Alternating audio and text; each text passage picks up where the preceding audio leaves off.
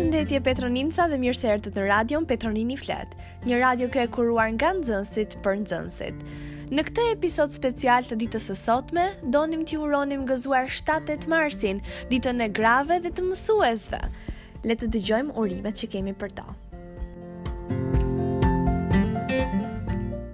Përshëndetje, jam Ebi Andrea dhe dua t'i uroj të gjitha mësueseve dhe grave gëzuar shtatë dhe tetë marsin. Për të gjitha ato mësuese që na motivojnë, na duan dhe na mësojnë dhe për të gjitha ato gra që na inspirojnë dhe na krenojnë çdo ditë. Përshëndetje! Jam Ted Qamo, përfaqësuesi i viteve të para në Senatin e shkollës. Me rastin e festës së shtatë marsit uroj të gjithë mësuesit dhe mësueset, figura që kanë ndihmuar dhe po ndihmojnë me mundin dhe përkushtimin e tyre në edukimin e brezit të ri. Edhe jashtë sferës shkollore, mësuesit ngelen modele dhe frymëzim për të synuar edhe më lart, për të realizuar objektivat dhe shpresat tona.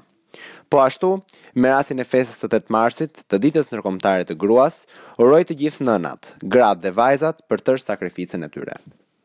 Edhe një herë falenderoj mësueset e Gjimnazit Petro Nini Luarasi që japin maksimumin për të inspiruar dhe integruar nxënësit në ambientin e tyre dhe për të krijuar një klimë sa më të ngrohtë. Ju urojmë gëzuar shtatë tetë marsin dhe shpresoj ta shijoni këtë ditë jo vetëm sot, por gjithmonë. Tani le të vijojmë me disa njoftime. Në të ardhmen do të krijojmë rubrika të reja në radio që janë të planifikuara, sigurisht kjo me ndihmën e nxënësve, me ndihmën tuaj.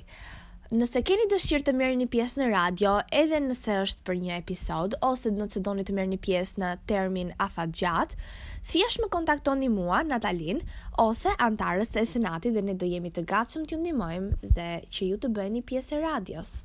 Një njoftim i fundit është për Frankofoninë, i cili do zhvillohet nga data njëzet e një deri në datën tridhjetë e një mars.